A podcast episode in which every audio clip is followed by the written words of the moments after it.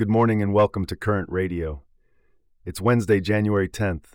France's new PM Attal is set to choose a cabinet as Macron eyes a political reset, and Bhutan's opposition wins an election amid an unprecedented economic crisis. Plus, politicians from Germany's AFD meet with an extremist group to discuss a deportation master plan, and South Korea's opposition leader calls for politics of hatred to end after leaving the hospital post stabbing. This coverage and more up next. Welcome to Current Radio's Politics Station. Please enjoy today's selection of political news. In France, President Emmanuel Macron and his newly appointed Prime Minister Gabriel Attal are working on assembling a new cabinet. Abby, our European correspondent, is here to give us some insights. Abby, what can you tell us about this new development? Thanks, Michael. This is a significant move by Macron.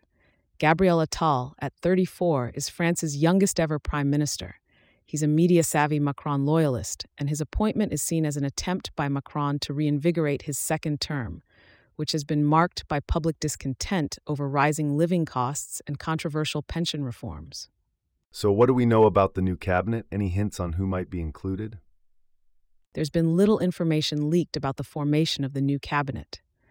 However, Gerald Darmanin, the current interior minister, has expressed confidence that he will retain his position. Finance Minister Bruno Le Maire, who has held his position for seven years, also seems keen to stay on. Emmanuel Moulin, a close ally of Macron's chief of staff Alexis Kohler, is set to become the prime minister's chief of staff. Interesting. And how is this reshuffle being perceived in France? What does it mean for Macron's party? The reshuffle is likely to intensify the race in Macron's camp to succeed him in the next presidential election in 2027.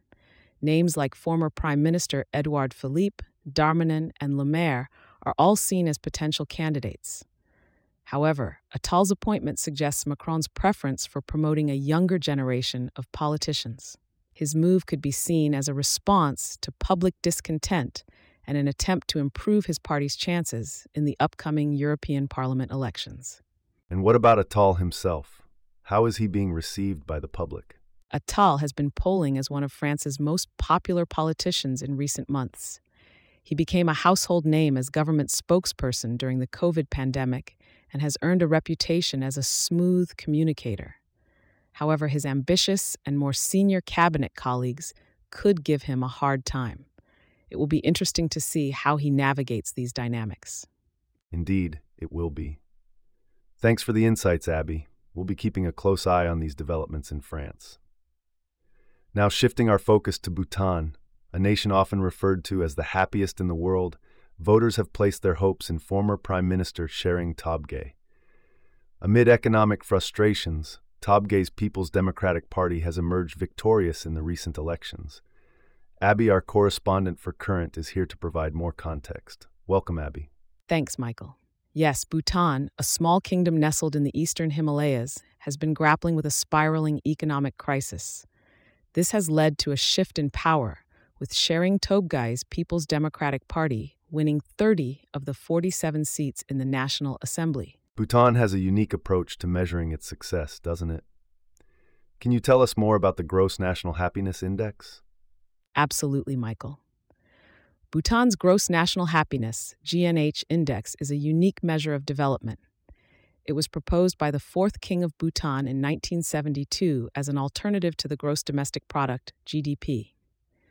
The GNH focuses on factors like psychological well being and cultural diversity, which are not considered in GDP calculations. It was initially hailed as a more holistic measure of development especially amid growing cynicism about Western capitalism. But it seems that this focus on happiness is being challenged by the current economic situation. What's happening on that front? Indeed, Michael. Despite its focus on happiness, Bhutan is facing economic challenges. The World Bank estimates that Bhutan's GDP has grown at an average rate of just 1.6% in the last five years youth unemployment is at 29%, leading to a mass exodus of young people in search of job opportunities abroad. These economic woes have cast doubts on the nation's enduring focus on happiness. And how does Tshering Tobgay plan to address these issues? Tobgay, who led the government from 2013 to 2018, has acknowledged these economic challenges. He has pledged to stimulate the economy by attracting greater foreign investment and expanding the tourism sector. However, his party has also voiced its commitment to maintaining the national philosophy of measuring success by the happiness and well being of the people. It's a delicate balance to strike, isn't it? Economic growth and the happiness of the people. It will be interesting to see how Tobgay and his party navigate this in the coming years. Thanks for the insights, Abby. Now, moving over to Germany, the far right Alternative for Deutschland, AFD party, is under scrutiny after a meeting with right wing extremist and neo Nazi activists was reported. The meeting allegedly discussed a master plan for mass deportations should the party come to power. Abby, our correspondent, is here to delve into this. Abby, what do we know about this meeting? The meeting took place last November at a hotel on the outskirts of Potsdam. It was attended by several AFD politicians, including a personal aide to party leader Alice Weidel. The main topic of discussion was a master plan presented by Martin Sellner, a key figure in the pan European New Right and a former leader of the identitarian movement, which opposes multicultural societies and promotes the conspiracy theory of a great replacement. This great replacement theory, can you explain it to our listeners? Certainly. The Great Replacement is a conspiracy theory that suggests there's a plan to replace Europe's white population with people from Africa and the Middle East. It's a theory that's been widely debunked, but it continues to be propagated by far right and extremist groups. And what exactly does this master plan involve? The master plan involves the concept of remigration, which is the forceful return of migrants to their countries of origin via mass deportations. This would not only target asylum seekers, but also citizens holding German passports, who, according to Sellner, form aggressive, rapidly growing parallel societies. That's quite a radical proposal. How has this been received in Germany? The reaction has been mixed. Some politicians, including the co leader of Olaf Scholz's Social Democrats, have called for a debate about whether the Constitutional Court should consider a ban for the AfD. However, others cautioned that such a move could backfire by further radicalizing AfD supporters, especially if the Constitutional Court were to reject a ban. What about the AFD's response to these allegations? The AFD has confirmed that Roland Hartwig, a personal aide to Weidel, was at the meeting, but stated that the reported proposals are not party policy.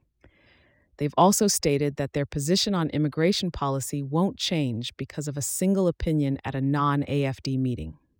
It's a situation that certainly warrants close monitoring. Thanks for your insights, Abby. In a shift to South Korea, opposition leader Lee Jae-myung, who was recently stabbed in a politically motivated attack, has called for an end to the politics of hatred. Abby, our correspondent for Current, is here to shed more light on this incident. Abby, what can you tell us about this? Michael, this is a shocking incident that has rocked South Korea. Lee Jae-myung, of the Democratic Party was stabbed in the neck during a public event in Busan on January 2nd. The 67 year old suspect, who has not been publicly named, reportedly told investigators that he wanted to kill Lee to prevent him from becoming president. Lee was released from the hospital after eight days of treatment and surgery. That's quite disturbing. How did Lee respond to this attack? Upon his release from the hospital, Lee expressed hopes for an end to the politics of hatred and called for a return to politics of mutual respect and coexistence. He also thanked the public for their support during this difficult time. It's interesting to see him use this incident as a call for unity. But what about the suspect? What do we know about him? The suspect, who is currently in police custody, reportedly tracked Lee for months before the attack. He bought an outdoor knife last April and followed Lee to five events since June.